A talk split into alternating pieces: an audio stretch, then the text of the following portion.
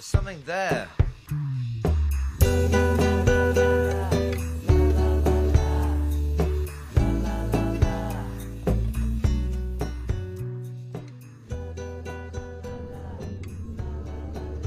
大家晚上好，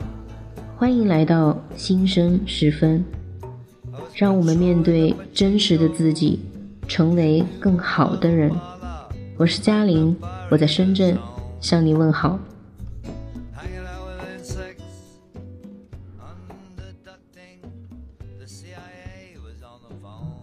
前几天我在网上看到一个调查95后的婚姻观，在诸多影响婚姻的因素中，大家选择最多的一条就是三观一致，也就是说，现在的年轻人在感情里更看重三观一致，而那些外表啊、学历啊，反倒不是那么重要。刚经历爱情的年纪，我们对自己的爱情做好了完美的规划。我的男朋友要高大帅气，要对我特别温柔，要有很体面的工作，最好家庭条件再好一点。我的女朋友要漂亮，要大气，性格很好，还要特别黏我，学历要高，脾气不能太暴躁。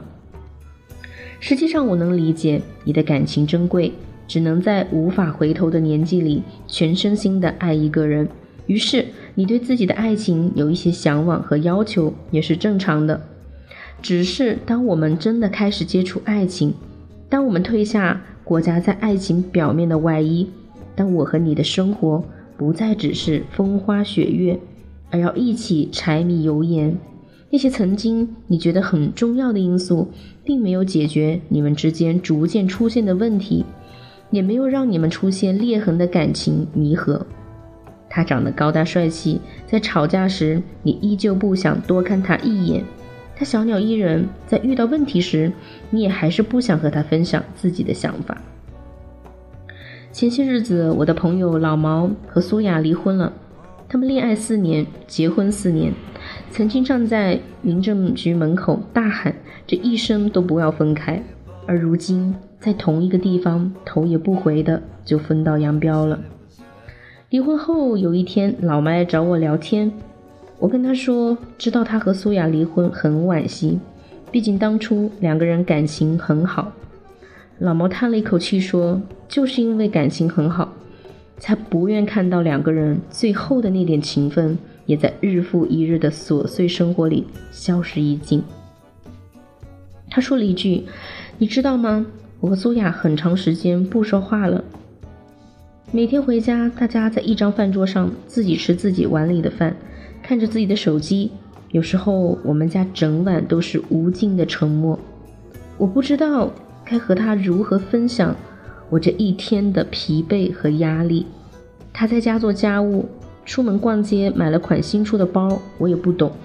只要张嘴说话就要吵架，所以还是不要说了。那些谈不下去的恋人，并非一开始感情基础不牢靠，那些选择离婚的夫妇，也不是结婚前走眼选错了人，他们也曾恩爱甜蜜，他们也曾海誓山盟，只是命运给每个人的人生都做好了安排。那些本来毫无关系，只是后来结伴前行的人，要想不分开，只要步伐一致，要速度相当，要在困难来临的时候相互的扶持，比如手拉手走完一生，选择放弃，各奔东西，时机来得更容易一些。慢慢的你会发现，感情里有时也像一个竞赛场，你需要一个旗鼓相当的队友，来和你争先恐后的度过人生的不如意，来帮助你完成曾经的愿望。他是能时刻站在你身边给你鼓舞的人，他是能听懂你苦涩的自我抱怨，然后给你恰好安慰的人。人生的本质就是不断的探索生命的内核和外延，所以我们需要的是一个和你想法相似，你们彼此认同的同伴，只有这样你们的路才能走得更远更久。苏雅结婚后做了家庭主妇，有时候在网上自己卖点东西挣几个零花钱，他和天天在外跑业务、到处出差见高手的老毛不一样，他们以为结婚意味着两个人生活更加紧密，从此形影不离。没想到婚姻反而将他们从彼此的生命里逐渐拉出来。在我看来，婚姻从来不是爱情的保障，因为让你们决定和眼前的这个人走完一生的绝对不是你们的婚姻关系，而是在这段关系里更深层次的认同感。你们三观一致，你们能谈得来，你们能理解对方并给予对方最好的鼓励和支持，也就是我们说的三观一致。两个人拉手前进总好过一个人拖着另外一个人向前走。实际我们都不想做那个落在后面被遗弃被放弃的人，实际我们都希望当初的海誓山盟能成真，那就需要我们匀速前进，需要我们不断进步，起码不论何时何地，你都是那个不可被替代的爱人，如同当初你们相爱时一样。所以对于一个追求安稳感情的成年人来说，那些恋爱里的条条框框都不是最重要的标准，找一个和你三观相同的人才会让你今后的生活更轻松更幸福。